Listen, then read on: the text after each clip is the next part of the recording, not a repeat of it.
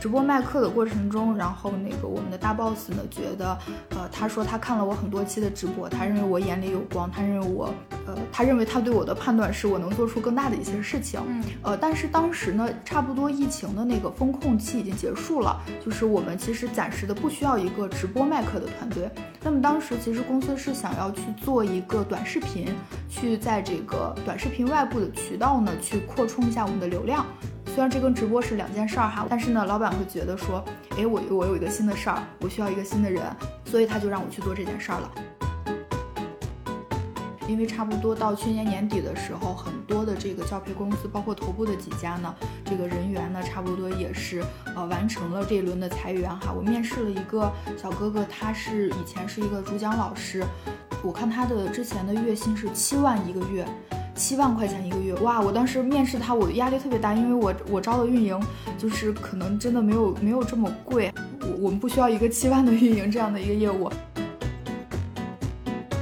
包括有一些人的收入高，我甚至会问他，我说，哎，哪些你觉得就是是你就是应该的，哪些你觉得是你搭上了某一个红利期的水分？所以有的时候，小伙伴遇到这样的机会的时候，他可能惴惴不安，他会觉得他自己可能不懂、不胜任。后我都会提醒他们：你领导又不傻，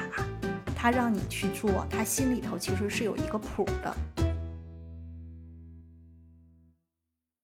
欢迎大家收听《十人十集》，我是舒阳，我是薛逸然。世界上没有完全相同的两片叶子，也没有完全相同的两个人。看到差别才能互相理解，关照他人才能认识自己。大学学的专业未必是自己所爱，毕业找了份工作，几年后发现这不是自己的兴趣和优势所在，行业走下坡路，待下去看不到希望。在传统大组织中工作多年，不再愿意日复一日干到退休，想选择一个更有成长潜力的赛道。相信非常多的听友有职业转型的需求。好，为了帮助大家看到更多的可能性，看到成功的案例是什么样子的，从别人的经历里得到一些启发，我们这一期呢，请来了一位嘉宾，他叫小米。小米呢，现在是某垂直行业互联网公司的创新业务负责人。在他六年的工作经历中，经历了两次职业转型，并且都比较成功。根据可靠数据。小米的收入已经超过了上海同龄百分之九十八的人。Hello，大家好，我是小米，跟大家简单介绍一下自己吧。我呢，在这个研究生毕业以后呢，呃，先是从事了两年的媒体的工作，也就是记者行业。后来呢，由于这个新闻理想的灭失啊，种种原因哈，那么呢，又去了这个就是知识付费或者我们叫做其实是广义的培训领域。那这个呢，就算是第一次转行。然后后来在这个知识付费领域呢，呃，又从这个做内容，就原来我们其实是做这个课程的打磨、课程的设计、课程的研发这一块儿，啊，然后又转行成为了一个运营，也就是说，其实是在做业务，背负了这个增长指标，要对这个营收负责。大概呢，就是经历了这样的两次的转型。因为其实我自己也是传统新闻行业出来的嘛。就是挺想问小米，就是你当时是从传媒行业出来，去到一个泛培训行业的这么一家公司，当时是什么样的原因呢？因为当时是在一个商业化媒体里边，呃，但是呢，觉得其实空间呢已经非常的有限了，呃，也是属于一个比较迷茫的状态吧。后来就跟一个师姐聊，她说，哎，我现在在做这个知识付费啊，然后如果你。有兴趣的话，也可以去考虑，我也可以去内推一下你。那后来我就分析了一下，说，呃，这个知识付费跟我做一个记者，它还是有一定技能上的关联性。呃，也就是，比如说，第一，我作为一个记者，我的学习能力还不错，能够迅速的去学到一些领域，那么这个可能帮助讲者去做课程开发是有一定的优势的。然后第二呢，就是。呃，我的内容能力还不错，就是呃，那么在这个呃新闻行业，它它可能是说你能能够写出来一些十万加的标题，或者是你能够写出来一些阅读量很好、读者反馈很好的稿子，呃，那么把它迁移到这个知识付费行业呢，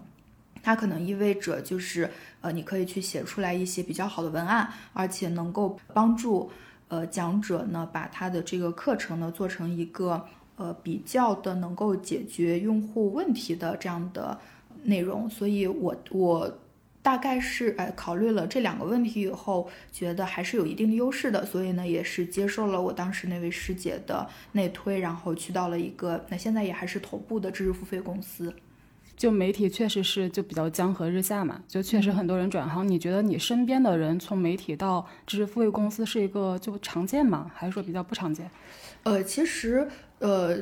大概呃三四年前从记者转行确实也比较多，但是知识付费公司可能它只是比较小的一个呃比较小众的一个行业，因为呃其实对于很多媒体记者来讲，他们还有别的一些选择，比如说我有一个朋友，他是这在这个电视台做记者，呃他呢就呃像我，比如说我刚才讲，我认为我是有技能的，但他呢是依靠他原来在电视台做记者的时候有一些资源啊，比如说他有一些。呃，非常大的这个媒体的同行的圈子，嗯，而且呢，他当时跑的是这种呃医药的领域，也认识了很多相关的这个呃一些机构，所以呢，他当时转行呢，就直接去了医药公司的做这个公关，做这个公关的岗位。那这种的呃，其实可能是比较多的记者的这个转行的一个选择。呃，另外还有呢，就是嗯，记者里边有一个分类叫做调查记者或者。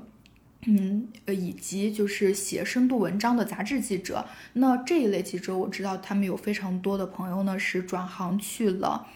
有一些咨询公司。呃，这这种转行通常薪酬待遇，呃，一下就 double 了，真的还是还是蛮爽的。呃，还有一些记者朋友呢，他们比如说是这个官方媒体，然后比较跟着苗红哈这样子的一个背景，他的转行呢，经常会去做一些呃像 GR 政府公关这样的一些工作。所以大概我现在能够想到的就是会有这样的一些呃一些变化。另外，当然就是呃去比如说去。互联网媒体，或者是当时我记得去这种新媒体做这种公众号的运营，也有一些朋友是这么选择的。那你当时选择去知识付费公司，你觉得主要的原因还是因为身边这个师姐是吧？呃，对，我觉得，呃，当时其实主要是两个原因吧。第一就是，呃，有这样的一个，而且其实我跟这个师姐之前是没有太多的一个呃交流的，就很有意思。有一次应该是。对，应该是我的一个朋友给我转发了一个这这个公司的一篇文章，然后我觉得还蛮有意思的，我就转发了朋友圈。然后我的这个师姐呢，她就给我点了个赞，嗯，呃，然后我就扒拉了一下这个师姐的朋友圈，我就发现哇，她在这个公司工作，我就跟她聊了一下，我说，哎，这家公司的内容确实还挺好的，然后就顺道说到了这儿。而且当时就是一个小插曲哈，就是刚当时这个公司它的内推费用非常非常的高，所以。嗯，当当时我师姐还说，哎，你应聘成功了，我会我会请你吃大餐。然后当时我们就都觉得这是一个特别好玩的事情。其实刚才小米说到他第一次转型哈，就在我看来，这个其实不太算转型，就是核心，因为它都是在内容创作的这个环节。说的再直白一点，就是你的核心的工作技能还是文字相关的，但行业变了。对，就是我接触过非常多做媒体行业的小伙伴。的确，像小米说的，他们有的去公关公司啊，有的去这种大厂做 PR 或者 GR，嗯啊，或者有的时候去做一些偏呃商务合作端的一些对接，都是有的。BD 也有，BD 也有。当然，我也认识一个在央视做记者做了很多年的小姐姐，在过去的五年中，她一直吵吵着要转型，但实际上也还没有转。那我觉得这里面呢有很多啊复杂的因素。但是我想说的这个转型其实还不算特别大，在我看起来就是相当于好像你困了，正好枕头就给你了，啊，这样子啊，对，就是，但是我我觉得有的时候是这样，就刚才小米讲的这个案例特别的鲜活，就是其实他并没有说一定我要转到知识付费，对吧？对，但是他可能发现，哎，这个公司的内容还不错，因为他是从内容。工作者的角度会觉得一家公司的内容不错，所以他就转了。师姐点了个赞，然后他发现，哎，师姐原来这这家公司，然后当时可能也是在传统媒体工作了一段时间，的确可能想换。那这时候聊了聊，觉得还不错，就换了。有太多小伙伴的转型其实是有一点，就是顺其自然的发生了。但我们其实还会发现，有一些小伙伴的转型啊，其实可能是啊想尽了很多办法。但是不管怎么讲，刚才小米的这个案例也说明了一个很重要的事情：你是不是关注一些信息？你是不是跟一些不同行业的小伙伴有交流、有互动？那这个时候，当你想转型的时候，你困的时候，枕头才会给你。对，呃，因为其实特别有意思的一件事儿呢，是当你比如说想要做一个无论是职业的转变，还是说公司的转变的时候，其实这时候大多数你周围的人他其实帮不了什么，可能甚至会有人说：“哎呀，职业倦怠谁都有。”啊，那么而且其实大家也都在一个圈子，分享的信息呢是差不多的。但其实我当时发现说，最后促成我这个成功转行的是一个好久好久，就是只在那个我们就是导师曾经的一次家宴上认识的一个师姐，然后大我五届，然后由她来促成的这次发生。所以我我其实也在想说，我们每个人如果有那么一点点想要改变的想法，其实可以往。自己最经常、最熟悉的这个呃朋友圈之外再拓展一下，然后去做一些了解和这个询问，也许会有一些非常不一样的发现。嗯，说到这里，我特别忍不住想分享一下，就是我是为什么会加入？就我曾经也供职过一家知识付费头部公司嘛，就我为什么会加入它，就是因为有一次我坐地铁的时候。坐地铁有的时候就是比较无聊嘛，我会眼睛瞟身边的人，他手机上在干嘛？原来亏，所以窥屏的这个贴膜是是有价值的。对，然后我有一次注意到，就我身边一个，就从穿着外表上看，就是会觉得他可能就是就类似一个一个这种快递员，就是非常普通的这么一个小伙子，就年纪也很轻，但是我看到他在。那个一个非常老旧的一个手机上，就那还是五六年前呢，就在刷一个什么什么思维的一篇文章。拜托，咱们直接说出来。说不说大家都知道。嗯。他我当时就有点惊讶，而且那篇文章就是很比较深奥，讲什么经济学家这种，我觉得好像不像是这个男孩子，就他的外表给我的印象，觉得他会读的。后来我就去搜了一下逻辑思维。然后我就发现他啊，原原来他影响力这么大。然后我就发现了，当时他刚刚开始做他的那个知识付费的 APP，然后我就去又下下载那个 APP。当时那个上面刚刚开呢，大概五到六个专栏，就他们后来的一些很头部的大咖的老师，就当时都刚刚开始在上面开专栏啊。我就在想，哇塞，这个公司这么牛逼，把这么多牛的人请了过来。而且就是虽然我当时还没有购买这个专栏的内容，但是我从外面它的那个包装看。会觉得就那种品质感很高。当时我还在前一家公司，但前一家公司是一家就是融到 B 轮的创业公司，已经有一一两百人了，但是其实就也是要死不活的那种状态。然后我当时就后就投了后面这家公司的简历，然后后来就去了。对，所以其实大家看到这里头都有一些偶发的因素，偶发的因素看似偶发，它可能也会有一些必然的点。就是因为你在关注这些外部信息，嗯，但是我见过最多的小伙伴是特别想转型，但是不知道自己转到哪里。那因为我对小米的这个背景还是了解的比较多哈，那我们要不就先听听小米怎么又从这个做内容啊转做负责运营，包括现在去带这个创新业务。呃，我自己呢开始做内容，但是这个，嗯，做内容的话呢，尤其，呃，其实你会就是刚才，就是小伙伴应该也会发现，我是一个对严肃内容特别有追求的人，所以也是在觉得，哎，这家的公司的内容确实不错，然后我愿意加入，并且成为他们其中的一员。后来这个内容做久了，做久了，你就会有一种有一种由衷的自豪感，就是，哎，我这么好的内容，我其实很想有机会把它真正的能够销售出去。后来就出现了这样的一个机会，当时是在那个二零二零年疫情期间，嗯然后呢，每一位我们就是制作课程的这个同学呢，他都有一个机会去开一个直播，然后跟大家介绍一下，说，哎，那个欢迎大家来了解一下我们的这个课。然后我当时就非常眉飞色舞、声情并茂的去推荐了。当时推荐了以后特别有意思，就是。呃，一个是评论区有非常多的用户呢，他呃他会鼓励我说，哎，小米再多讲一点。其实我们虽然是这个课的用户，但是其实也真的希望听一下你从这个生产者的角度去讲这件事儿。然后呢，而且我的运营的同事呢告诉我说，不要停。有下单，而且单还蛮多的，就可能是有这样的一个就是实践的机会吧，让我觉得哇，卖课这么好玩，啊，所以这件事情大概就是二零二零年二月份，大概做了有小一个月的这个时间，然后每天晚上都超级兴奋，因为。虽然它不是我的主营业务，白天还要去线上跟老师磨课或者什么，但是我都会抽一定的时间呢去准备一下，说怎么能够把内容和这个用户呢连接起来，做架起来这样的一个桥梁。那么二月份就是呃业绩还不错，后来就呃就其实是公司给了一个机会吧，嗯，当时那个就是领导找到我以后说小米，我觉得你可以做一些别的事情，然后呃你去。呃，给你一个小的团队，然后你去带一下，在我们的端外这个渠道把这个课卖出去，怎么样？嗯，而且我觉得我现在都特别感激我我当时的那位领导哈，因为他还认真的跟我说，你可以去考虑一下你将来的职业规划跟这件事情，就是到底重合度怎么样。但是我我觉得我当时可能就不假思索吧，我说，哎，挺好的，我挺想试试的，这就完成了我的第二次转型。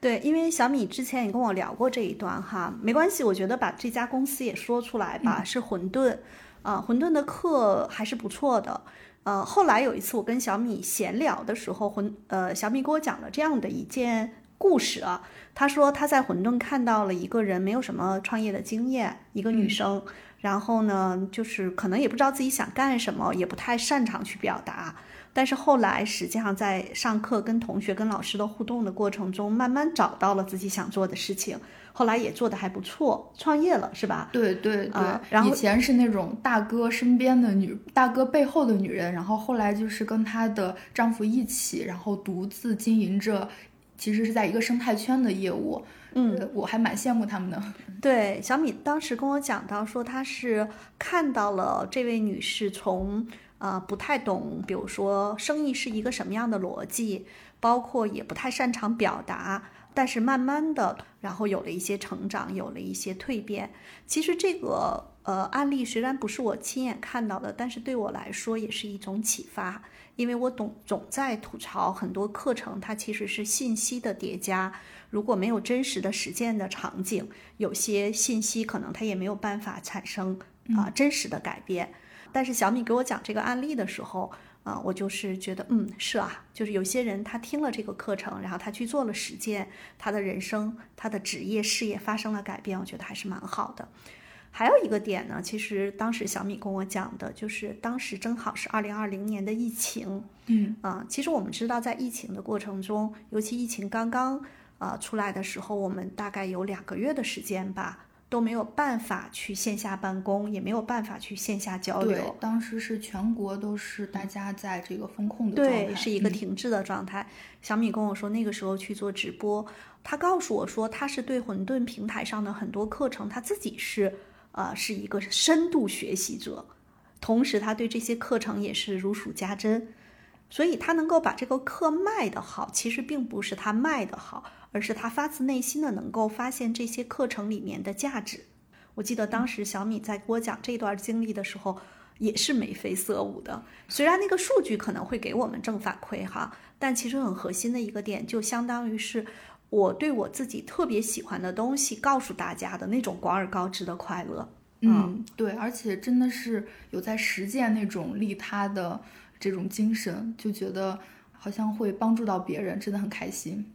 所以这一段转型呢，嗯，就是他其实从最开始做内容，然后相当于去带一个业务的团队，直接去背增长的指标。我觉得这里头很重要的一个点，就是我也跟小伙伴讲过，如果你想把你的这个岗位或者职位的范畴扩大一下。呃，有时候是在你现有组织内是更容易的，对，因为大家认可你的人品、你的能力、你做事情的方式方法，可能你已经有一些苗头了，在这个时候，公司才愿意把一些有一点点风险的新机会给到一个他们信任的同事。嗯，但是如果有些小伙伴说，啊，依然老师，我能不能就是，比如说我原来是干内容的，我现在想去做运营，或是想去做。呃一个项目的 leader，我能不能去跳槽去去转？我说这个有时候有一点难，因为在跳槽的过程中，大家还是更关注你最近一两年在做什么，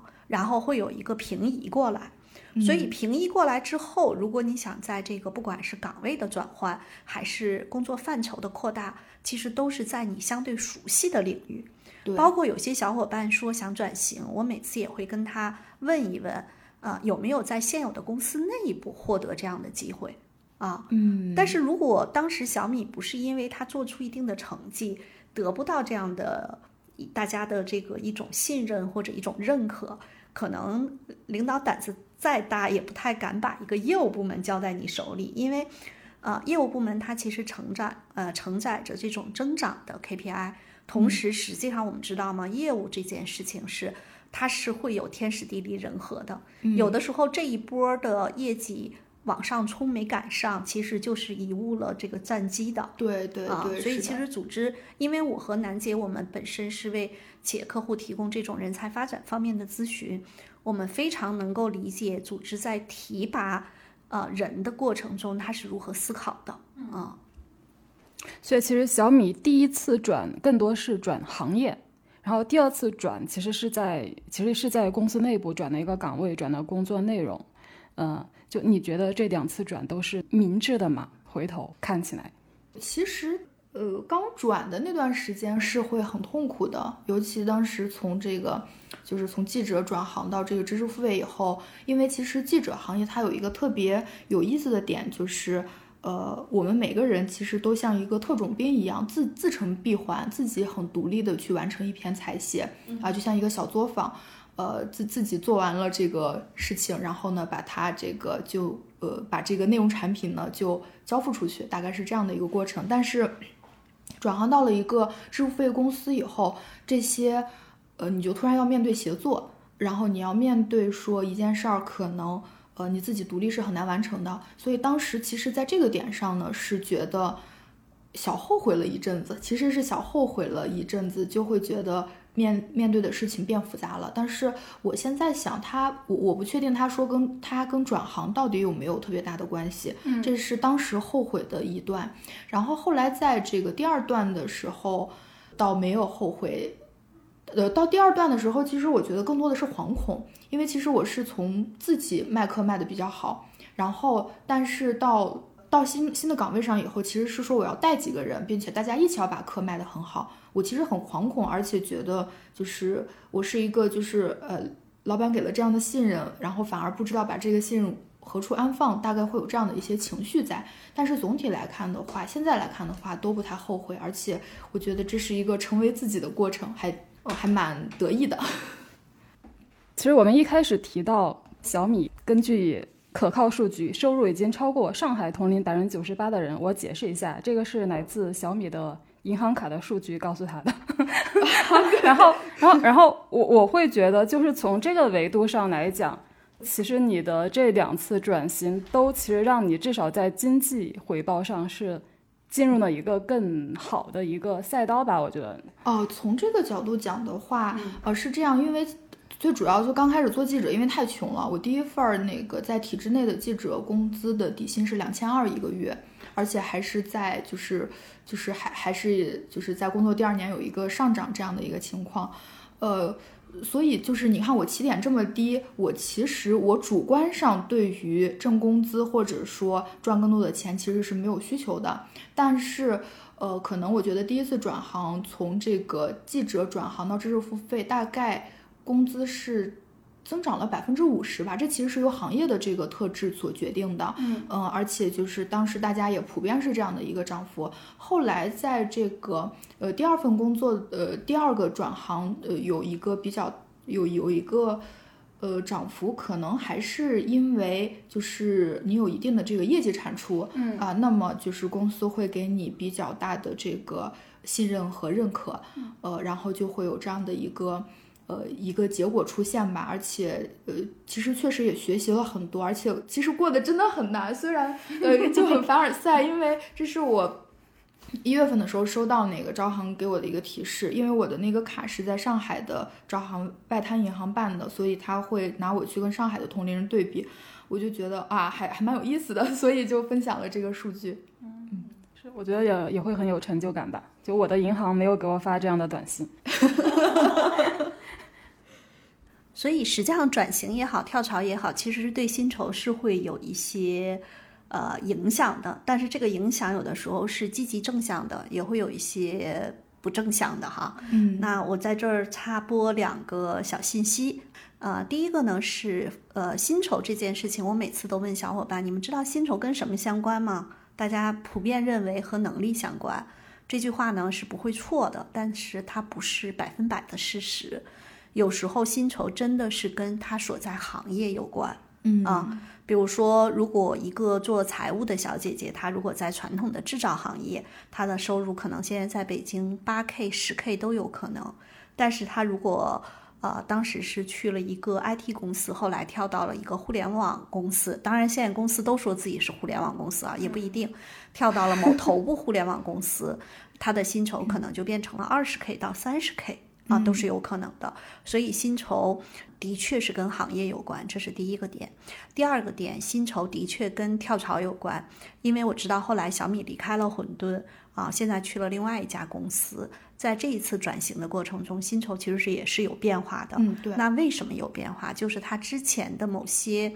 呃所积累的，我们叫成果吧。就是它是事实可以看得到的这个成果，其实也让啊他的新的雇主看到了他的价值。就是薪酬其实还是要去付给，就是很多公司愿意把啊，就是人工成本就这么多，我到底这个蛋糕怎么切？其实公司还是愿意把一些资源倾斜到他们啊希望做的一些新业务的小伙伴身上。所以我相信。啊，小米在这一次跳槽的过程中，薪酬也有一个不错的涨幅。啊，当然，大家可别只看到小米的薪酬高，其实很多事情去做起来也没那么多容，也没那么容易，对吧？哦，对，是，其实这里边付出包括投入也是非常大的。呃，不过其实这一次跳槽没有涨，因为它呃，就是我来解释一下，因为它其实我原来的工资是有这个跟业绩挂钩，会有一个提成的收入，然后这回呢没有，但是它会有一点点的这个奖金，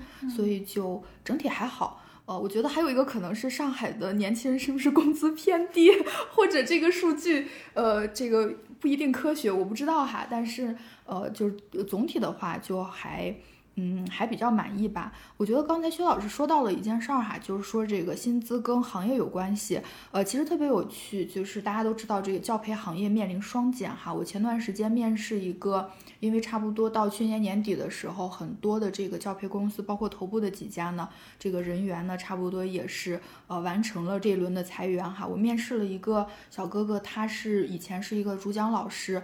我看他的之前的月薪是七万一个月。七万块钱一个月，哇！我当时面试他，我压力特别大，因为我我招的运营就是可能真的没有没有这么贵哈。我们的这个预算，呃，就是我我我们不需要一个七万的运营这样的一个业务，呃，但是我跟他聊的时候会发现，他说，呃，他跟我的第一句话说，我只是如实的填写了我过往的薪酬，但我现在的期待呢是，他就给了我一个。就是几分之一的这样的一个数，嗯，然后我当时，我其实内心是很有这个震颤的。我我其实跟他说，我说你看你之前是语文老师，然后其实内容运营，呃，然后现在会会降很多，但是慢慢做起来也还好，很多技能是通用的。但是我真的能够感受到说行业的冲击，或者说这种被动的转行给一个人带来的呃这样巨大的影响和改变。嗯嗯嗯。那接着小米说的这个案例，我再补一些案例啊，就是，呃，因为大家知道我每年都会见很多啊要转型、要跳槽的小伙伴，啊，有的时候问到一些小伙伴的现呃之前的薪酬的情况，你会发现有严重被低估的，也有严重被高估的。嗯，哦，啊，然后严重被低估的小伙伴。每次当我问到他的那个数据，我明显感觉到严重被低估的时候，我就跟他说：“没关系，你跳吧。”我心想，跳到哪儿都能涨，啊，就比如说从媒体行业出来的，基本上都会涨。对，今天我们两位小姐姐都是从媒体行业出来的哈，所以这个是严重被低估的。那严重被高估的是什么呢？就是啊，就像我刚才讲的，就是最近可能互联网大厂在裁员的这个数据，包括之前教培行业在裁员的这个数据，啊，你说他们挣七万块钱的时候辛苦吗？特别辛苦。但是实际上在那个过程中，你很难说。呃，就是那个薪酬是他真实的价值，就是包括有一些人的收入高，我甚至会问他，我说，哎，哪些你觉得就是是你就是应该的，哪些你觉得是你搭上了某一个红利期的水分，啊，所以对薪酬这件事情，最好的方式就是大家多去看看什么招聘网站上的招聘信息，虽然那里面呢数据可能也有水分啊，但是你看完之后。会让你回归一个最对市场的基本的预判啊，转型也好，跳槽也好，薪酬肯定是我们考虑的重要因素，但它一定不是最重要的因素啊。就其实我甚至听到过一位职场前辈他说过一句话，我还印象挺深的。他说，就你进了进了一家新新公司，你拿到一个就是可能还高于自己期望的薪酬，你很满意的时候，他说其实这是一个有两面性的。就它会导致你下次跳槽的时候，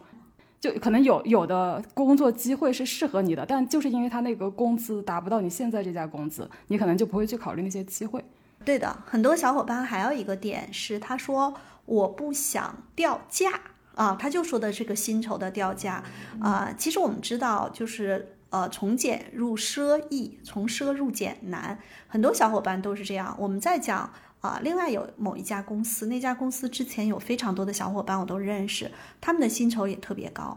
但是实际上他们后来就是其中有一个小伙伴来找我的时候，我就跟他非常坦诚的说，我说你们现在的这个高薪酬，你认为是你的能力吗？它是正常的吗？他自己也坦率的讲，他觉得这个东西不可持续。当一件事情不可持续的话，其实就是相当于你赶上这波了。你占了便宜了，你还指望一辈子都占便宜啊？就是如果要运气好，能一辈子都占便宜也行。后来他实际上就呃转到了一个呃，其实还是偏销售类的岗位，但是这个销售类的岗位更多的是一个长期主义，靠自己去做。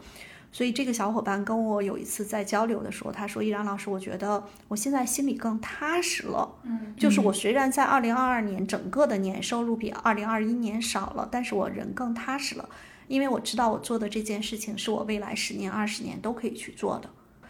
他会觉得曾经的那个高薪酬其实是昙花一现。同样，还有一个小伙伴跟这个呃小伙子是同一家单位的。之前我问他，我说：哎，你还在吗？还在那家公司吗？他说还在。什么时候挣不到钱了，就准备离开了。你看，这个其实就是每个人不同的想法啊。那也没有说哪个是对，哪个是错。我觉得很多时候都是自己的选择嘛。其实，呃，小米说他在就是那家公司从内容转运营的时候，其实一开始也是说，就这个事情可能需要有人做嘛，然后他去做呢，去尝试呢，然后后来可能领导跟他说，我们有必要为这个事情专门去设立一个岗位，就让你专门来做这个事情。我有点想到，就是我们前几期聊到的那个沉浮试验，嗯，就是相当于因为公司目前就这一块需要人，然后我就去做呢。我觉得这其实就感觉是一个很有智慧的一种做法。小米，你当时去接下这个工作的时候，你自己是怎么想的？因为毕竟还是从内容转运营嘛。嗯。因为我也接触过很多做内容的，他们做内容也做到一个瓶颈，但是他们可能并没有像你这样就愿意去转变。这个情况我再具体介绍一下啊。呃，其实是这样子，就是等于说我是先直播卖课哈，然后这个卖。呃，直播卖课的过程中，然后那个我们的大 boss 呢，觉得，呃，他说他看了我很多期的直播，他认为我眼里有光，他认为我就是，呃，他认为他对我的判断是我能做出更大的一些事情。嗯，呃，但是当时呢，差不多疫情的那个风控期已经结束了，就是我们其实暂时的不需要一个直播卖课的团队。那么当时其实公司是想要去做一个短视频，去在这个短视频外部的渠道呢，去扩充一下我们的流量。他当时是这样的一个想法，但是呢，呃，就是虽然这跟直播是两件事儿哈，我我相信咱们很多听这个节目的比较专业的小伙伴知道，短视频和直播是两件事儿，但是呢，老板会觉得说，诶，我我有一个新的事儿，我需要一个新的人，然后而且这个呢，在之前招了好几波，他们都对他们的方案不是很满意。呃，因为我们毕竟是一个内容公司，可能对于公司的内容足够熟悉和了解，去做这件事情呢，他认为比较靠谱一些，所以他就让我去做这件事儿了。我当时其实接下这件事儿的时候，呃，我我觉得我的心态，第一就是我觉得有一个机会让我去给大家推荐我特别喜欢的课程。我觉得很好，我觉得，然后我当时还特别激动，我当时，呃，我我当时甚至有一种感觉是，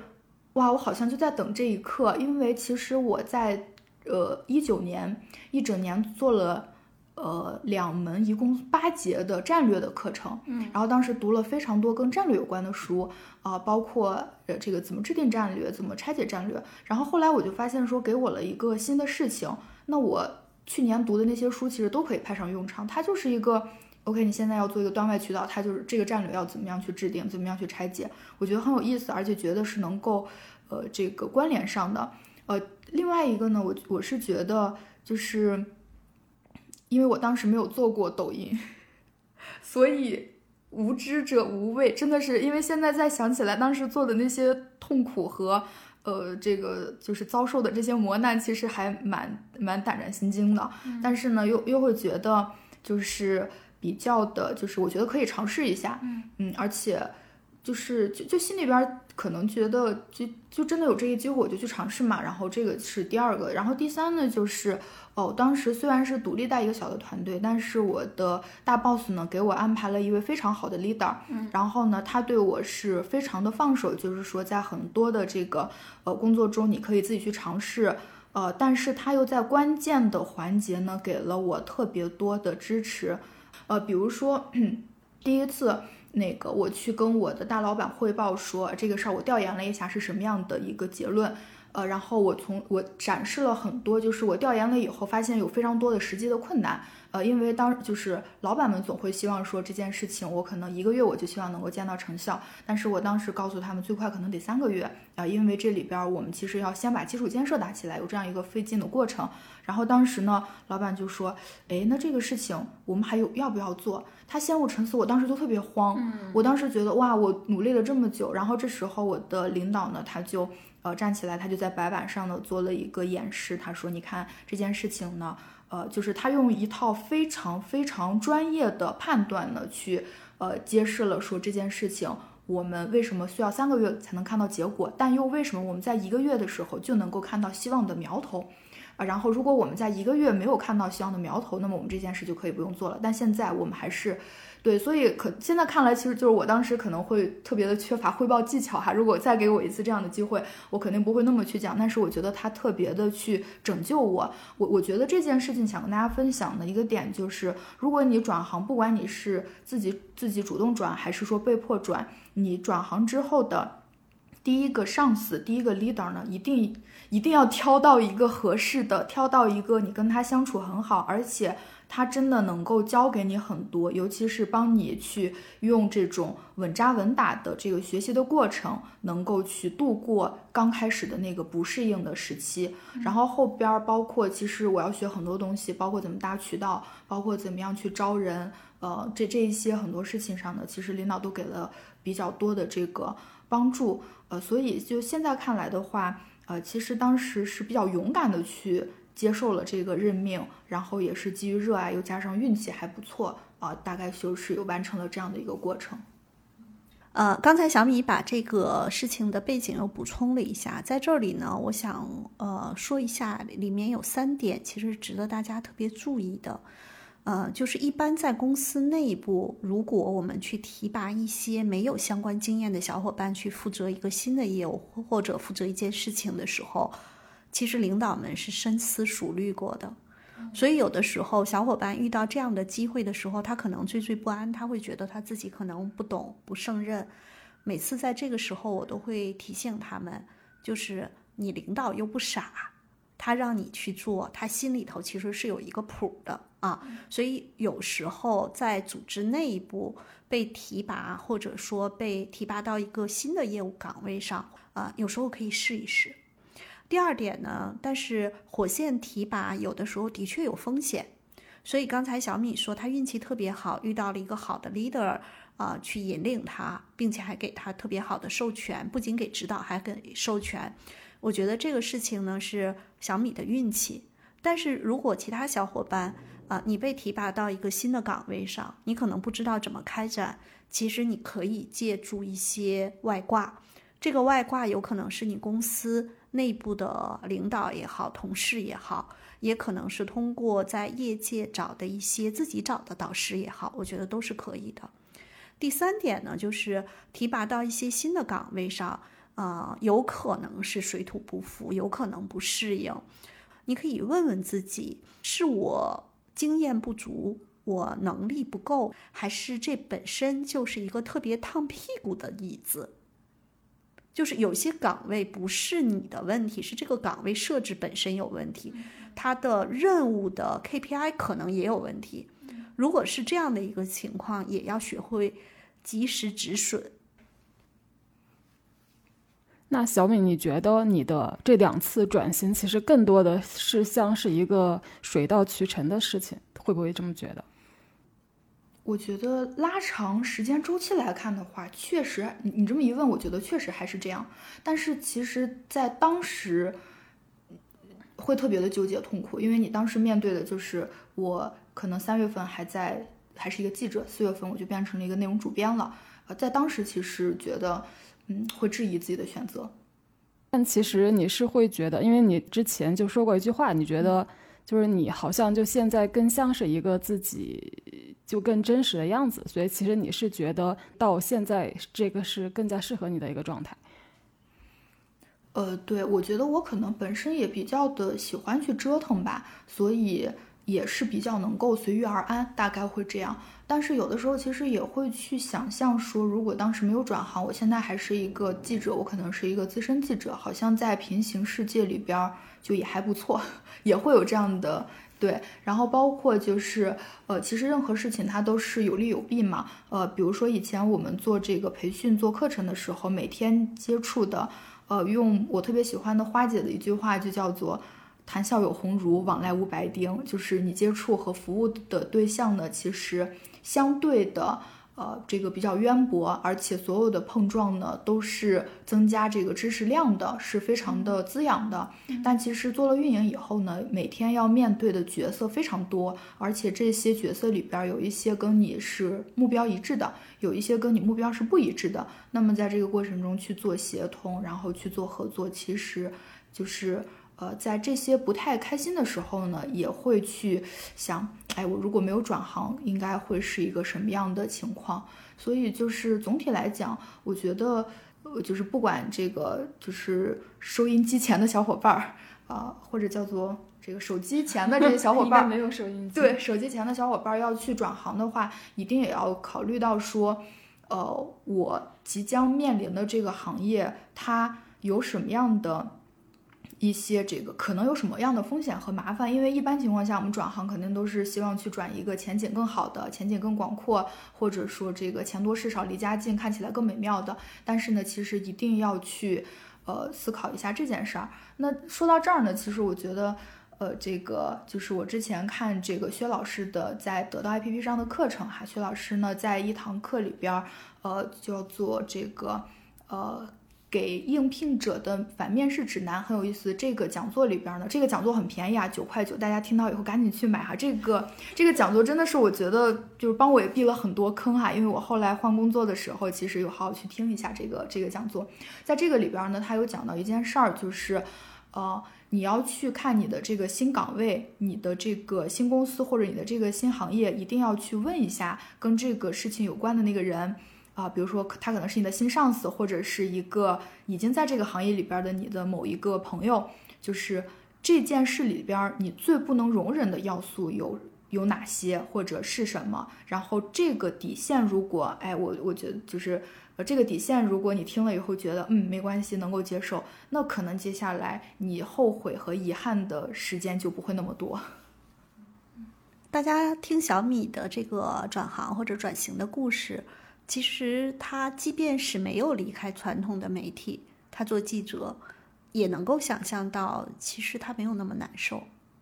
我特别想说的是，有很多小伙伴他想转型这件事情，是他痛苦到一定阶段了。嗯，这也是二零一五年六月哈，有一个伙伴把在行的一个文章推给我，哎，我当时就觉得哎这个挺有意思的，我就去上面去注册。注册之后呢，就是你一定要去说一个话题。当时我那个话题就是关于，呃，把握职业转型的窗口期。嗯，就是你看我为什么特别强调窗口期，因为有很多变化它是有一个时间窗口的。嗯，如果你赶上了就赶上了，如果你没赶上，你后面再想去创造那个机会太难了。我讲一个例子，之前有一个小伙伴，他其实是在旅游行业，疫情之前的好多年啊。做的还不错，他们公司是一个非常小众的做旅游出行的，而且是那种定制化的路线。这个小姐姐在这工作了一段时间之后呢，她觉得嗯这些事情也很熟悉了，就是这样了，基本上也没有什么其他的空间了。然后他来找我，我记得可能是一六年他来找我的时候，我们当时就盘了一下所有的可能性，会觉得他还是应该从。跟旅游出行有关的项目统筹或者路线设计来出发，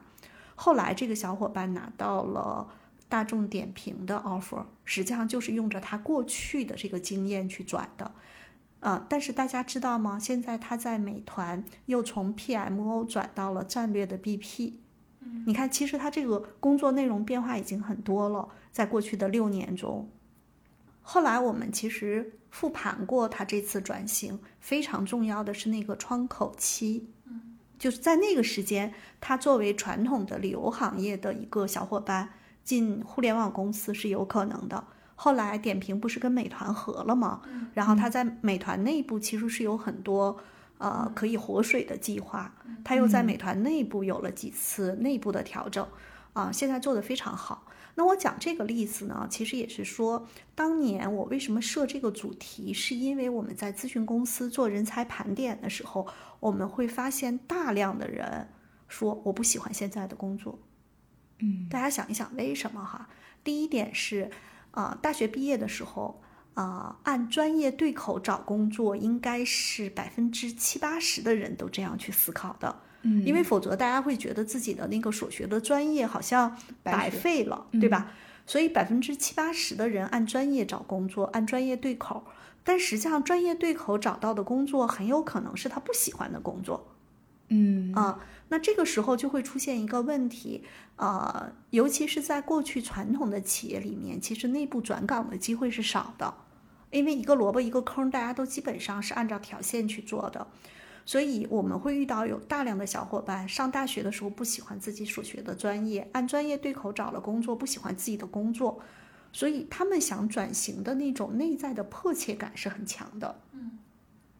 那这是一类说特别不喜欢现在的工作，因为不舒服、不喜欢，他自己必须找这个出口。这个出口越早找越容易，所以那个窗口期嘛，其实既要看外部的行业的变化，也要看这个年龄段。嗯啊，我还见过更奇葩的小伙伴，本科毕业的两年中不到两年吧，换了二十多份工作。他实际上可能最短的只干过一天、三天这样的，是一位男士啊。嗯那按照他的说法，就是他一直都在找他到底适合做什么啊。那我觉得他是属于这种特别能折腾的人。嗯啊，那还有一种呢，是我可能也不想折腾，但是我就是觉得这个工作我特别不舒服。还有一些小伙伴，像刚才小米说的教培行业，他可能原来觉得挺好啊，一个月挣七万，但是双减了，他只能转型。包括前两天有一个伙伴，应该也是我们的听友，他在在行上约我去做咨询，我拒绝了，是因为他所在的那个领域转型的空间很有限。他今年三十八岁，是两个孩子的父亲。然后他所在的那个领域其实是会常年在外工作，他想回到家乡去陪伴孩子。可是有一个问题，就是如果他所在的城市是一个三点五到四线的城市，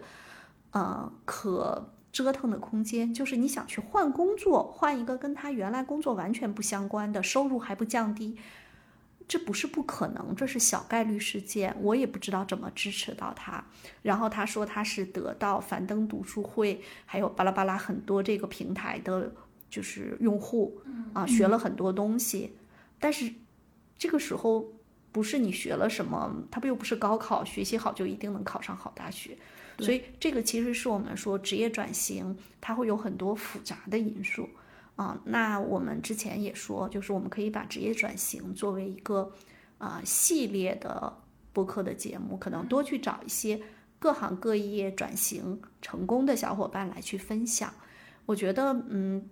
也许会有一些通用的呃方法论也好，策略也好，但是呃落到每一个人身上，它都是一个个案。嗯嗯嗯，个案这件事情，我经常说，呃，可以去借鉴攻略，也可以去找到合适的作业去抄作业，但前提是，呃，你可能要知道足够多的攻略和足够多的作业，你才能去抄。嗯，对，呃，薛老师呢，他曾经在在他得到 APP 上的一堂课叫做《怎样找准你的职业路线》里边提到过，说很多时候职业发展做不出更优的选择，表面看是没有选项。实际呢是没有看到选项，而且我还记得薛老师在这堂课里边呢，其实给大家有一个特别好玩的一个理论，叫做宽胶带理论。也就是说，你要把自己变得足够宽，然后呢，去认识足够多的这种案例，或者说这种转型成功的个体，或者是有可能给你提供更多信息的，呃呃，这样的一些可以求助的人，然后去从他们这儿粘到足够多的，呃，能够帮助你做决策的。呃，一些信息点，嗯，就最开始的小米说的一句话，我印象很深，说有的时候转型转行这件事情，你身边越亲近的人，可能是能够帮到你越少的。我想起薛老师好像在有一次我们聊天的时候，就他开到一句玩笑，说，就是之前大家找工作都是自己家里人，就是身边人在有哪些工作，大家就会觉得啊，那我以后也干这个工作。但是其实，即便到今天这个互联网信息时代，发现其实大家也还是这样，就大家都是就那个视野是在周围一个非常小的范围内。就前几天讨论考研这个话题的时候，就为什么大家都在考研，是因为我宿舍的人都在考研，就大家能够看到的选项其实就是身边的人的那些选项。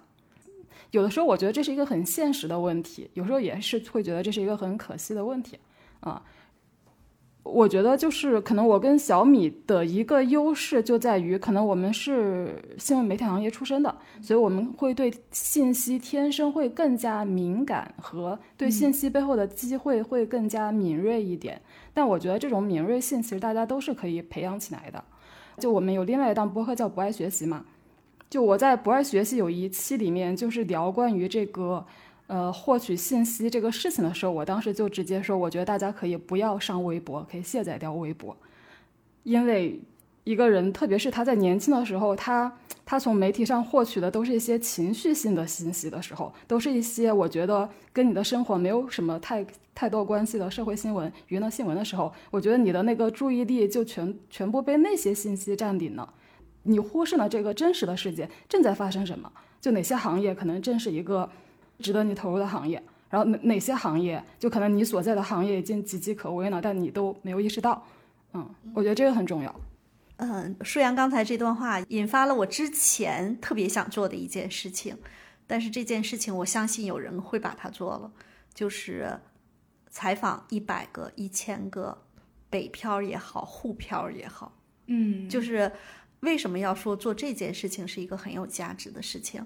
因为我们发现哈，如果就是啊，这说的有点跑题了哈，就是如果一个人的家庭背景特别好，然后他也是一个特别喜欢去啊享受生活的人，他可以住在比如说离一线城市比较地呃比较近的一个地方，然后可能在这个城市里头，父母帮他安排一份不错的工作。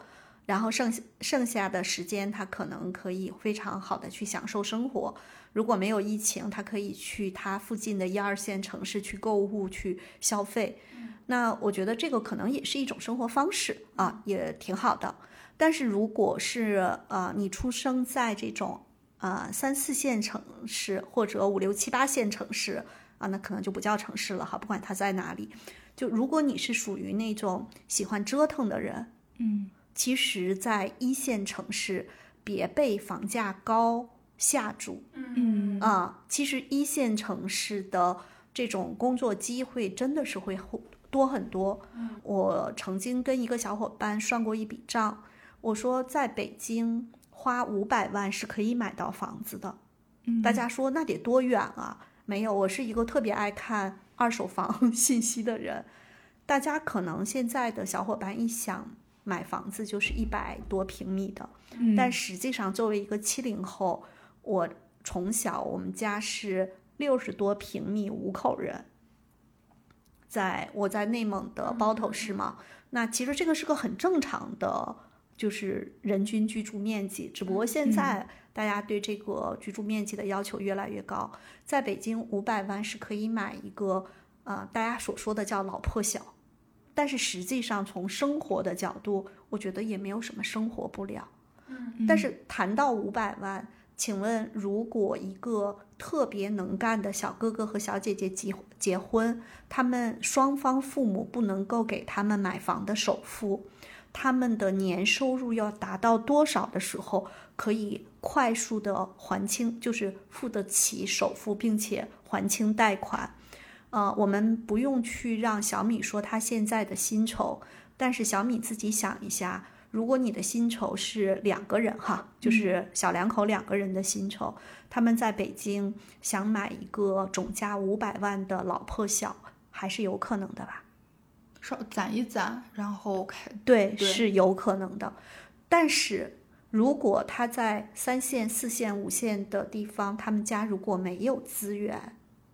其实他在那样的城市，他也很难找到非常好的工作。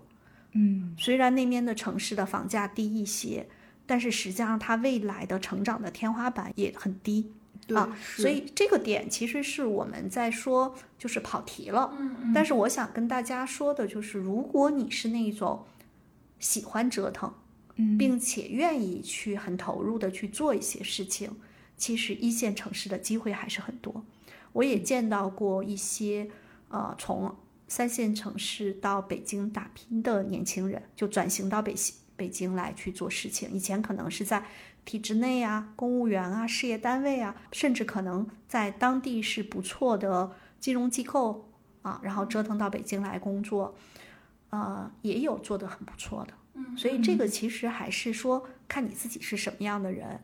啊，我们希望多去做一些像小米这样的小伙伴的这种啊访谈类的节目，其实也是希望小伙伴看到更多的可能性。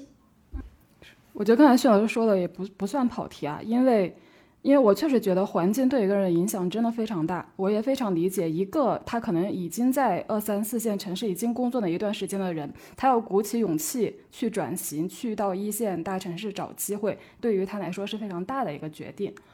呃，孙老师刚才的话其实也是给了我们一些更大的信心吧，就是其实，嗯，我们就还是要跳出自己那个圈子的一些偏见，嗯。然后去看到这个市场真实的市场是什么样子的，嗯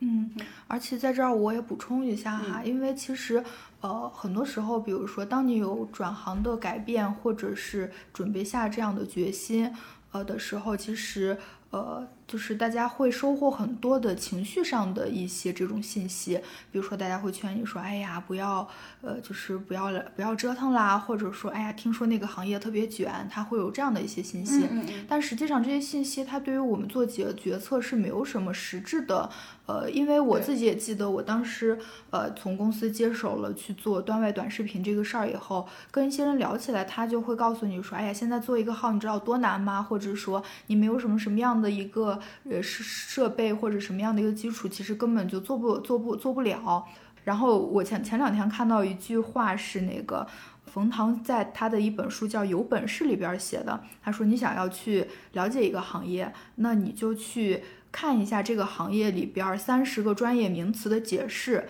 然后去找一个这个行业里边的人去问他一百个问题，呃，或者是读一本这个行业里边的经典教科书，这三个办法都可以。但是这三个办法是真的能够帮助你去了解你接下来要做的这个事情和去获取真信息的手段。那我我我自己其实当时啊，在这种比较。纷繁复杂的，呃，这样大家的观点或者是情绪信息里边呢，其实也是去寻找了一些，呃前辈朋友，呃以及这个就是相应的这这个行业的一些培训吧，去去做了这样的一些努力，然后再去啊我要怎么样去做这个事情？我觉得这个事情可能也蛮重要的，就是它才是代表你真正的在行动。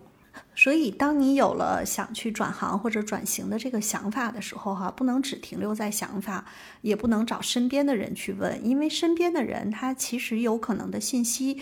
通路跟你差不多啊。如果再遇到身边比较悲观的人，他经常会说别折腾了啊。我觉得中国人基本上就是劝人不折腾和劝人不离婚都是一个回事儿啊，都是会这样去劝人。对对，所以在这个过程中，我是会建议大家先至少先往外去看一看，最不济你还可以花钱在在行上约一些人跟他聊一聊。对，有的时候有的小伙伴我会劝他去。在行上约一些人，有可能这些人不仅仅可以给你提供信息，他甚至还可以给你提供一些呃线索，当然也是信息啊。比如说，哎，你如果想转到那儿，正好那个公司他们现在在招一个人，可能跟你这个差不多，要不你去试试吧？你看，这个其实也是很重要的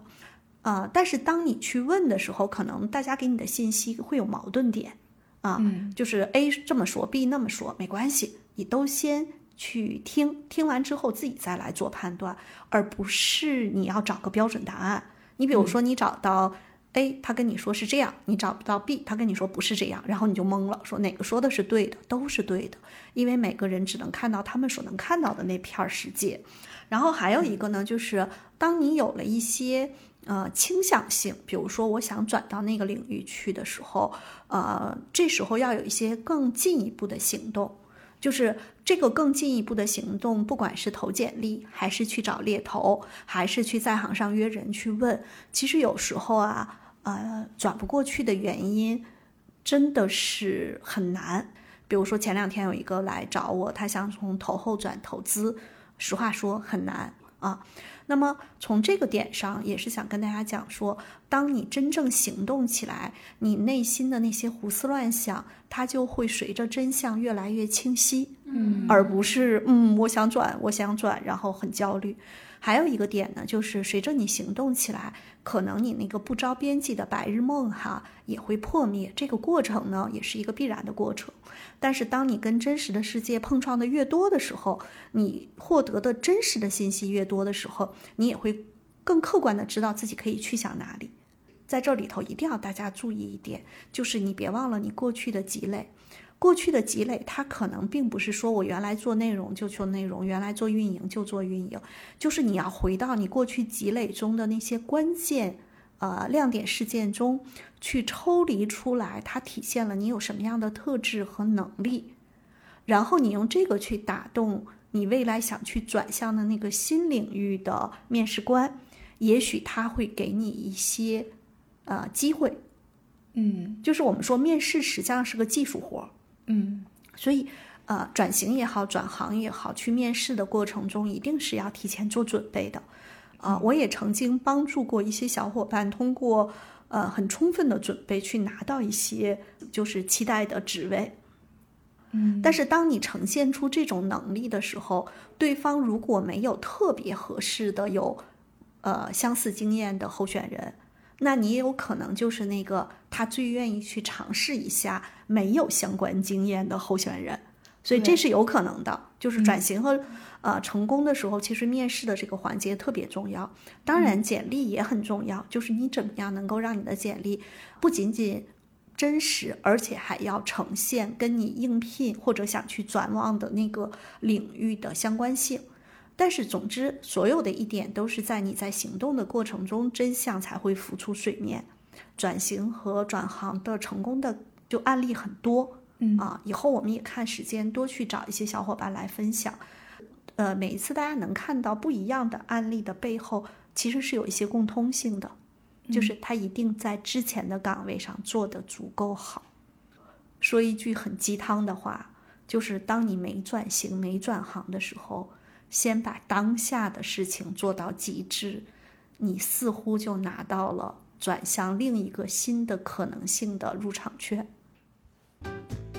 好，这期播客咱们就先聊到这。听友们如果想追问一些问题，欢迎留言，我们非常需要你的反馈。比如你希望听到什么样子的话题？对本期的内容，你有没有有话想说的？你还有哪些观察和思考想跟我们一起探讨？也欢迎你直接加入我们的听友群，入群方式在节目介绍页可见。谢谢，再见。